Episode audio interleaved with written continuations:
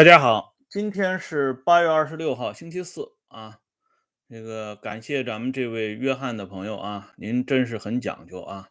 这个今天我们党史杂谈呢，现在开始，今天讲一期啊，有关宋庆龄的话题。这个话题啊，因为很长一段时间以来，就总是有朋友提出来，能不能讲一下这个宋庆龄的事情。今天呢，正好话说到这里了啊。正好借着毛泽东的这两次严重休克的救治过程当中发生的一起事件啊，由周恩来和邓颖超夫妇引发的这起事件，由此呢延伸到宋庆龄的身上啊，这样呢我们就能够来看一下毛泽东、周恩来、邓颖超他们这些人对这位啊他们奉之为国母的宋庆龄到底是一个什么样的态度，真实的啊流露。同时呢，我们也要讲一下啊，在政治较量和身后评价上边，毛泽东、江青夫妇与周恩来、邓颖超夫妇他们之间的高下之分啊。同时呢，顺便我们重重温一下啊，军统局的主要负责人戴笠先生的一句名言，还有石家庄呢啊，这个带有严重。啊，黑社会性质团伙的老大刘华强的一句名言。好了，今天的这个图片呢，已经展示给大家了。这是一位网友啊无偿提供的。这位网友呢，很花了一些心思啊，从这个故纸堆里头翻出了这么一张照片。这张照片啊，可以说是饱含诸多内容啊。我先来介绍一下，这个周恩来在现场当着这些这个。工作人员旁边呢有他的卫士长成员工啊，还有一些这个孩子们，还有亲属，当着他们的面呢，给这个邓颖超啊整理这个上衣，当然体现了他们两个人之间的啊伉俪情深这一面，这是无需多言的。再一个呢，大家可能没有注意到，邓颖超当时穿的这条裤子，在那个时代呢是很惹眼的，这条裤子呢是新。新新买的啊，是买的还是做的啊？有点记不住了啊。这个可以进一步去考证。但是这条裤子的样式呢，在当时还是很时髦的。邓颖超这个人啊，呃，很长一段时间以来被大家误解为这是一个特别不爱倒饬的这么一位这个无产阶级朴素的这个革命家。其实不是这样啊。张一和先生呢？他在他的这个作品当中，曾经透过李文仪啊，就是原来中央常委罗亦农的未亡人李文仪女士的回忆，就讲过，早在重庆南方局时期啊，这个邓颖超呢，就特别喜欢倒饬啊，这个市面上流行什么，他都希望呢，别人能给他照顾一下啊，给他买过来啊，他都表示点赞和感谢。但是呢，在具体穿着上边，邓大姐是颇有一番讲究的。所以大家看这张照片里边就能看到，她下边穿了一条非常时髦的裤子，而上衣呢却穿了一个啊，这个用今天的话讲是相当土气的这么一个旧式的这种啊，这个合襟的这种衣服啊。实际上这种搭配啊，用今天的话讲，这叫混搭。这种混搭本身也是花费了他们极大的心思，这个心思既有生活当中的小心思，也有政治上的大心思。这对夫妇啊，即便是在穿衣戴帽上边，都充满了政治的玄机。那么今天的这个话题呢，就先要从李医生的这个回忆里边说起啊。李医生的回忆呢是这么讲的，在。两次啊，毛泽东休克治疗过程当中，啊，像这个李志绥啊、吴杰呀、尚德言呢，啊，胡旭东啊，这些医生都尽了全全力了，所以这件事情啊，受到了周恩来的表扬。周恩来尤其对这第二二次救治非，因为毛泽东呢，呃，同意按照医生的安排进行配合治疗。这样的话呢，能够在短短的时间内迅速恢复体力，便于啊二月二十一号在美国总统来的时候，两位元首能够在一起啊进行正式的交谈，对于啊这个中国的国际地位以及当时党和国家的政治前途是起了决定性作用的。因此，周恩来提出来，要请所有的救治人员吃一顿饭，而且呢，周恩来还提到说，小超大姐。啊，专门给你们定制了一个大蛋糕，在北京饭店订了一个大蛋糕，啊，对你们这些的努力呀，做出最诚挚的感谢。就是说，邓颖超呢，往往在这个时候啊，对自己丈夫的工作呢，能够配合的非常之好。那么这个时候啊，这个在北京饭店定制了大蛋糕的同时，啊，邓颖超呢，还不忘了啊，给宋庆龄。也送去一份贺礼啊，其实呢，就是让宋庆龄同志呢也知道一下，这个国家呢又出现了新的转机。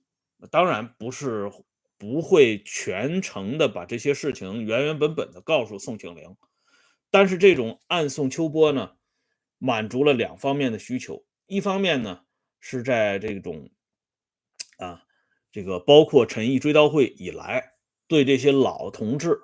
老家伙们的一种安抚的这种行为，还有一方面呢，就是伸出橄榄枝啊，像在文革初期一些被整治的啊、被收拾的这些人啊，发出一个重要的信号啊，就是从此呢，国家有可能又重新走上正轨，鼓舞人心，鼓舞士气啊。所以这个邓大姐这个人。是相当可以的。那么接下来我们就来看这个宋庆龄。我们当初看过沈醉和文强他们两个人写的《我所知道的戴笠》啊，后来被中国文史出版社编辑成为一个小册子，叫《戴笠七人》。这本小册子里边不厌其烦的给我们讲，这国民政府军事委员会调查统计局的副局长，后来担任局长的戴笠。曾经雇佣特务啊，不断的监视宋庆龄啊，并且呢，派有的特务呢化妆啊，并且冒充这个啊宋庆龄仆人的情人啊，来这个严密的监视这位革命的嗯 先驱人物啊。这些事情呢，当然为这个一些读者呢啊所唾弃，认为戴笠这个人怎么这样呢？对这个宋庆龄女士怎么能这么做呢？由此呢，又想到国民党反动派真的是很反动。可惜的是呢，这些事情啊都是瞎编的啊。这个戴笠呢，确实是派人在宋庆龄居住的地方呢啊转悠，这不是戴笠要派的，这是宋美龄格外叮嘱戴笠的啊。为什么要派这些人呢？一则是保护他的二姐，再则。啊，避免他二姐稀里糊涂的掉到人家预设好的坑里边而不能自拔。啊，这个咱们这个老百姓经常说这句话，这个误交损友啊，然后呢就万劫不复了。这些政治上的人物更是如此啊，物以类聚，人以群分啊。所以呢，以往的这些说法呢，很多都是站不住脚的。退一步讲，即便是。戴笠啊，执行这个国民党反动派的意志，对宋庆龄女士进行监视，那也是发生在万恶的旧社会，对吧？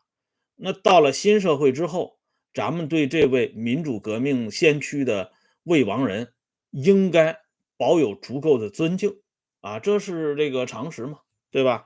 可是呢，实际情况也并不完全如此。我们接着往下看，这里呢，给大家展示的是。一封这个宋庆龄在一九五七年反右运动发生之后写给中共中央的信，这封信呢，主要就是写给毛泽东他们的。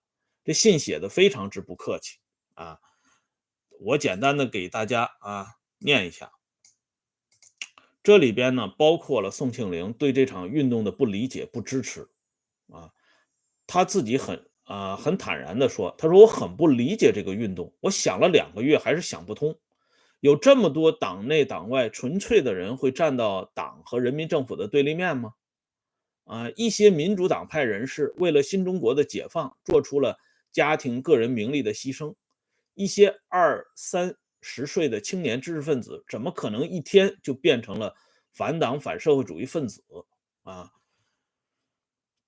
这封信发出去之后呢，大家可想而知啊，老大呢非常生气啊，甚至呢，毛泽东还说出这样的话，就是宋庆龄先生呢是要替资本家啊，替这些人讲话，替右派讲话。哎，大家看到这张照片了吧？这个两大巨头陪着宋宋庆龄女士啊，高高兴兴的站在这里。这个照片只是节选啊，旁边还有陈毅等一干人等。啊，把这个宋庆龄女士呢摆到了这个主要的这个位置上，用今天的话讲，这叫 C 位啊。也可以想见，毛泽东也好啊，周恩来也好啊，对宋庆龄女士的尊重。可是这种尊重呢，是演给外人看的啊，在他们内心啊，对于宋庆龄这样一个人，他们有自己的真实的看法，特别是宋庆龄。表达了自己对这个，呃，与资本家改造过程当中的这一系列运动和这个反右运动的看法之后，毛泽东对宋庆龄的负面的东西逐渐升级，啊，而且毛的这种升级呢，自然而然的就影响到他身边的枕边人江青。江青本来对宋庆龄就看不上眼。啊，因为江青对宋庆龄的种种这种非议啊，既有这个性格上的，也有为人上的，更有这个家庭出身背景以及各自的癖好和经历，反正这个原因特别复杂。不过呢，归结为一点，那就江青看不起宋宋庆龄啊。这里呢，有一个重要的人物的回忆，可以作为证据。在周恩来的《最后岁月》这本书里边，原中央文化革命小组的成员、《光明日报》的总编辑木心，他在晚年曾经回忆过这么一件事情，就是当时呢，嗯，就是一九六六年十一月十二号，是孙中山诞辰一百周年，人民出版社啊重印了一九五六年第一版宋庆龄。提签书名的两卷本的孙中山选集啊，同时出版啊这种新编选的周恩来题写书名的一卷本的宋庆龄选集。出版社呢将这两本书啊各自送交中央文革小组成员每人一套。一九六六年十一月初的一天，文革小组呢在钓鱼台十六楼开会，办公室趁机。把书发下来了。秘书刚把这个宋庆龄选集摆到江青的桌子上的时候，江青一眼看到封面上周恩来的题字，啊，这个木心的回忆很很有意思啊。他说他像疯了一样，伸手把书扔在地板上，抬起双脚践踏，一边使劲踩，还一边这个喋喋不休地说：“总理真是啊，还给他题字。”同时呢，大肆的谩骂宋庆龄，给他乱扣了。许多大帽子。十一月十二号，在人民大会堂举行的孙中山诞辰一百周年纪念大会，江青拒绝参加。这段回忆啊是比较真实的啊，真实到什么程度呢？就是连高文谦先生撰写的晚年周恩来当中呢，都专门引述了呃这这段史料。但同时呢，我们也注意到，在高文谦先生写的晚年周恩来这本书里边呢。还向我们介绍了另外一个情况，哎，这个情况呢，就是讲周恩来在文化大革命当中对宋庆龄的种种保护啊。大家知道啊，当时的情况是很危险的啊。这个红卫兵造反派在上海把这个宋庆龄父母的这个陵墓啊都破损损坏了。宋庆龄在北京得知，放声大哭。大家想一想啊，跟随党和人民革命了这么多年，居然呢连自己父母的陵寝都保护不了啊！活人的板子打到死人身上，特别是这种从这个旧时代走过来的人，把这个事情看的是特别的严重啊。这个掘墓这这种事情，在这个旧时代里头是非常严重的事情啊。况且呢，宋庆龄自认自己还没有做过伤天害理的啊这个事情，怎么会得到这样结果？还有甚者呢，就是当时有这个红卫兵造反派，逼迫宋庆龄把自己的这个发型改变了，你不准梳这种旧式的发型啊，要改成革命的头啊。宋庆龄呢拒绝这么做。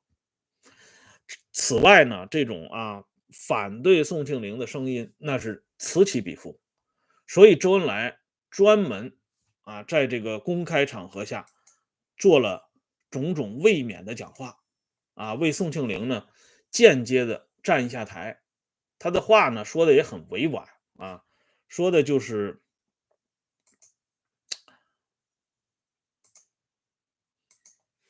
对宋庆龄啊这样一个重要的统战对象，特别是他作为啊孙中山先生的遗孀，我们还是应该有足够的尊敬。同时呢，对这个民主党派人士呢，这也是一种安抚。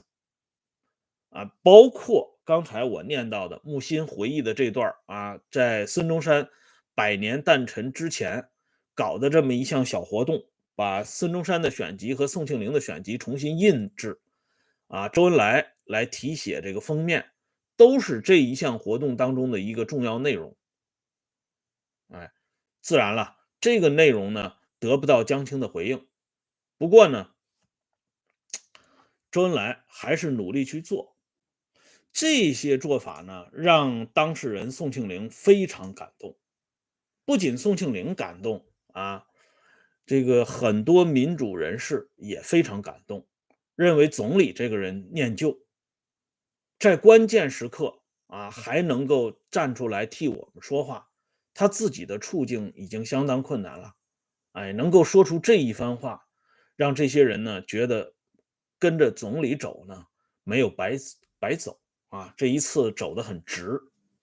那么今天我们在官方史料里边回忆周恩来的这些内容当中呢，也看到，在周恩来保护民主人士，特别是保护宋庆龄这些啊民主派的代表人物当中的不遗余力的做法，是得到官方的正面的回应和点赞的。然而呢，历史的真实却并非如此的简单。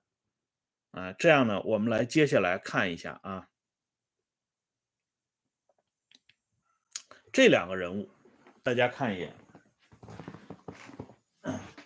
这两个人物是谁呢？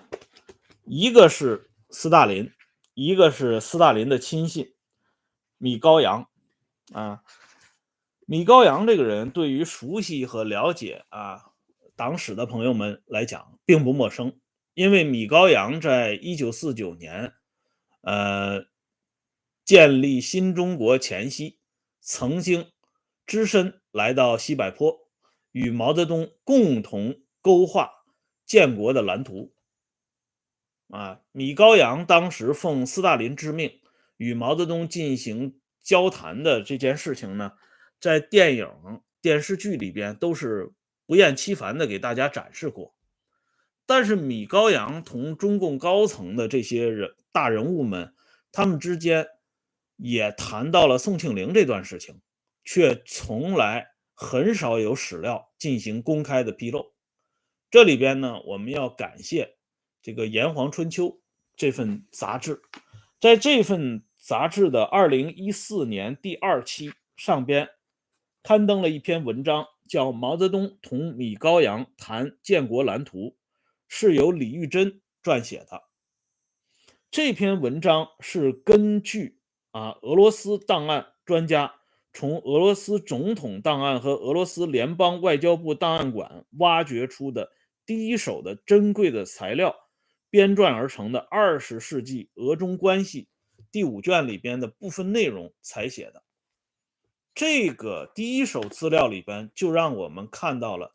早在一九四九年建国之前，毛泽东、周恩来这些人，特别是周恩来，啊，大家看到站在米高扬旁边的啊，歪戴着帽子的这个就是周恩来，他们对宋庆龄到底是一个什么样的态度？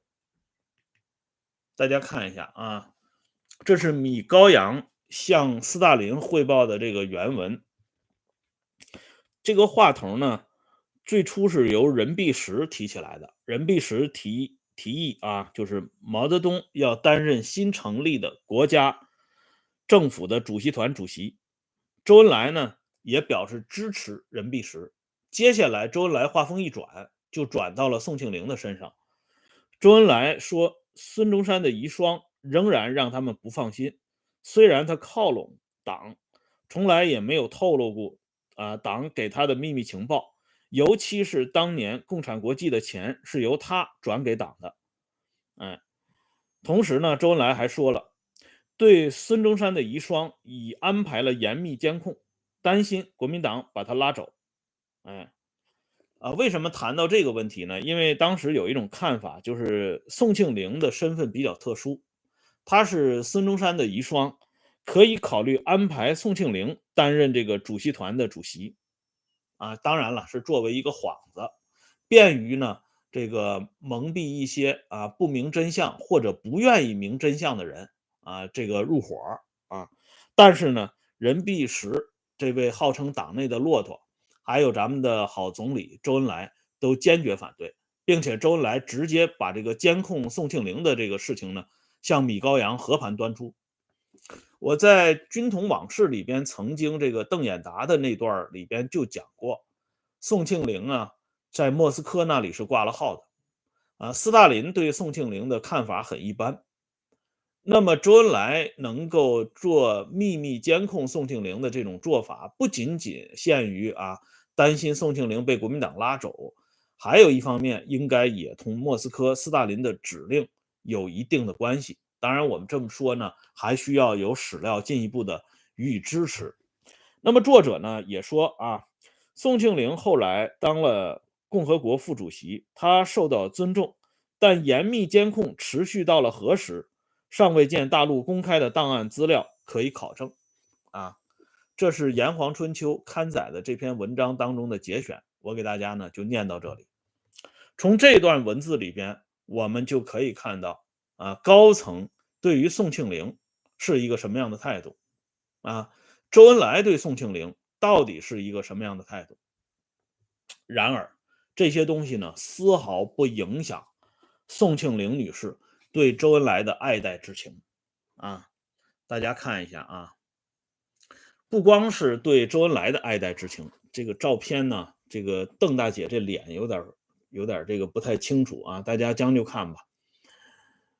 对这个邓颖超呢，宋庆龄也特别的感激，可以用感激涕零来形容啊。这个邓颖超传记里边呢，专门还有这么一个章节，就是描述邓大姐与宋庆龄之间的革命友谊。而这个时候呢，这个座中的邓小平啊，代表中央。对宋庆龄更是高度的评价和肯定，在宋庆龄啊行将就木之际，还追赠他啊，实际上跟追赠也差不多了。他那个时候已经人事不行了啊，追赠他为共和国的名誉主席。迄今为止，只有宋庆龄得到过这么一个殊荣啊，这已经是正国级的干啊干部了啊。而且同时好像是追认他为中国共产党的党员吧，这个事情我的印象不是那么清晰了。我印象最清晰的是宋庆龄啊死了以后，是全国禁止娱乐一天啊，所以当天的连这个评书都停了。这件事情我有印象啊，那时候还是小孩子。呃，所以呢，这个宋庆龄到最后对周恩来、邓颖超夫妇一直。是感恩戴德的，嗯，后来他对周恩来有一个公开的评价，评价非常之高，啊，他说周恩来啊是将被历史学家公认为中国这个最重要的国度里最具伟大人格魅力的人，啊，大家看看宋庆龄的定义还是蛮准确的，他说是历史学家，你像我们这些。不是历史学家的历史票友，那么对周恩来的这个人格魅力就不一定有历史学家这么高度的认同感了。哎，所以呢，我们今天在这里啊，私下里评价咱们的人民的好总理，呃，与宋庆龄女士的生前的这段评价也并不相违背啊，属于这个宋副主席呃特批的。那么接下来我们就要来讲一下毛泽东、江青夫妇与周恩来、邓颖超夫妇他们之间的高下之分了。这两对夫妇可以说是互为背锅侠啊！为什么这么说呢？就是有些是属于啊周恩来、邓颖超应该背的锅，却意外的由毛泽东、江青夫妇来背了。这里呢，就是宋庆龄的这个例子，就是一个最突出的例子。其实对宋庆龄最真实的看法，早在一九四九年的时候，周恩来就已经表态了啊。而且周恩来安排他手下的这个系统对宋庆龄的监控，自然要通过毛泽东批准，自然要通过这个莫斯科的批准，啊，这是大家上层的共识。可是恶人呢，却由毛泽东和江青夫妇来做了。毛呢，说出了对宋庆龄不恭敬的话；江青呢，做出了对宋庆龄不恭敬的事儿。反正一个比一个过分，这是公开史料里记载的。而接下来这对夫妇呢，人家对宋庆龄所做的都是弥补的功夫啊，给宋庆龄出选集，给选集题词。邓大姐呢，不厌其烦的、不辞劳苦的为宋庆龄补台。哎，所以呢，这个互为背锅侠这个概念，我认为是比较准确的。相反啊，毛泽东、江青夫妇做的其他的一些事情，要由周恩来来顶。比如说，中央专案审查委员会的主任，那就要由周恩来来担任。很多人专案上边的批示啊、签字，以及这个调查取证等一系列工作，都是由周恩来直接部署安排的。那么他背后呢，自然而然站的是这对夫妇。可是啊，中国老百姓有一句俗话，叫“出水才见两腿泥”。就说，经过时间的沉淀和推移，这两对背锅侠的高下之分终于看出来了。那就是说，周恩来、邓颖超夫妇为毛泽东、江青夫妇背的这些锅，放到今天光天化日之下、公开史料之下，反而成了周恩来、邓颖超夫妇的正能量，成了他们的加分项了。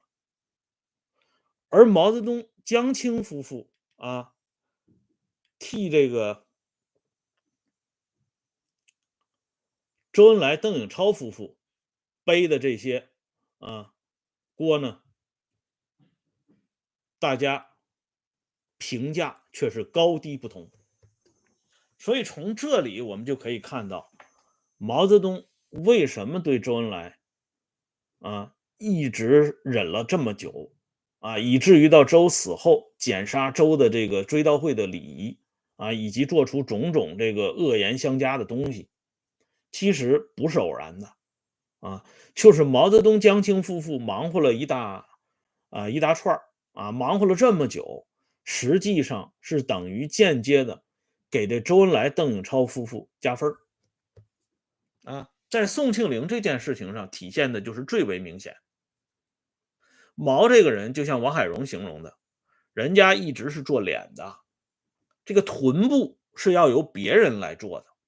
可是，在某些重大事件和重大人事安排上，反过来了。周恩来表面上是在背锅，其实这脸面都由周恩来去这个充当了。大树参天护英华，这个词怎么也轮不到毛泽东、江青夫妇。况且呢，若干年后，我们看到了，人家周恩来和邓颖超两个人都是伟大的无产阶级革命家，卓越的共产主义战士，而毛泽东和江青两个人就不一样了，一半一半，一个呢继续做伟大领袖，另外一个呢却成了反革命集团的主犯。这个东西呢放在一起也是很有意思的事情。由此呢，我们就想到戴笠先生曾经说过的一句名言。这是沈醉啊回忆的，戴笠就说过这样的话。他说：“最高明的杀人者是要做到使被杀的人不叫痛不叫屈，还要叫别人喊杀得好啊，杀得对。哎，这是这个戴笠说的话。但是呢，应该讲啊，戴笠先生说的话太直白了啊，或者说太不具有艺术性了。这种话呢，如果换到恩来同志，人家一定不会这么说，人家要说的是为中华之崛起而读书啊。所以呢，我们看一下邓大姐说的就更厉害了。邓大姐的这个补台补的就更漂亮了啊！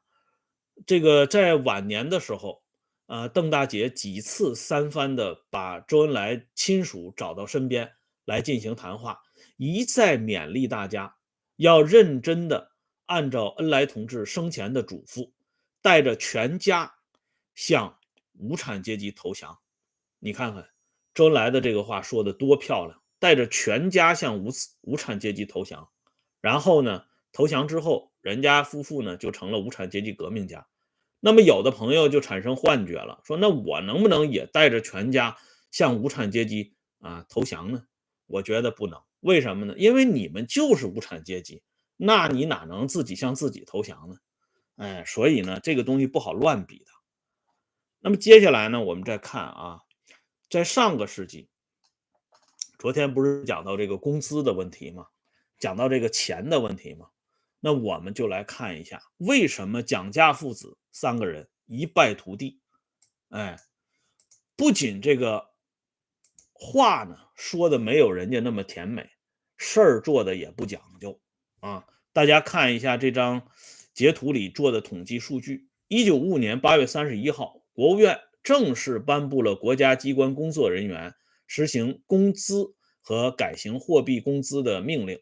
最高工资加上北京地区物价津贴百分之十六以后为将近六百五十元人民币，最低工资为二十点八八元，最高与最低工资之间的这个比呢，扩大到三十一点一比一，啊，就最高工资比最低工资高出三十多倍。那么蒋介石主导下的国民政府在一九四五年之后呢，这个文官。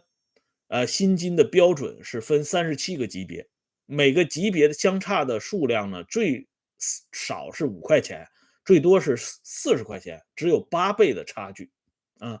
最高级别和最低级别的比率为十十十四点五比一啊，与这个一九五五年国务院发布的这个工资的比例相差一倍还不止。这就是为什么国民党。要从大陆滚蛋的原因，你看看，说话呢也说不到位，做事儿呢也不行，啊，贫富差距搞得这么小，根本对不起中国人民对他们的期望，所以他必须滚蛋，玩不过人家。而且你看戴笠说的那话也不行，什么这个啊最高明的杀人者怎么能这么说话呢？那叫为人民服务，好吧？所以呢，我们就想到。石家庄的那位啊，比较厉害的流氓头子刘华强，由孙红雷扮演的啊，这个说过的一句名言：“给你机会不中用啊。”他对另外一个头子封彪说的原话啊，这话说的很到位。历史不是没有给国民党和蒋家父子机会，中国人民呢也不是没有给他们尝试的可能，问题是他们不中用啊。所以他们必须从大陆滚蛋，哎，我们必须迎接可爱的新中国的到来。好了，今天的节目呢，我们就说到这里，感谢朋友们上来收看啊，欢迎大家关注温相说时政会员频道，周一到周日经常有更新。再见。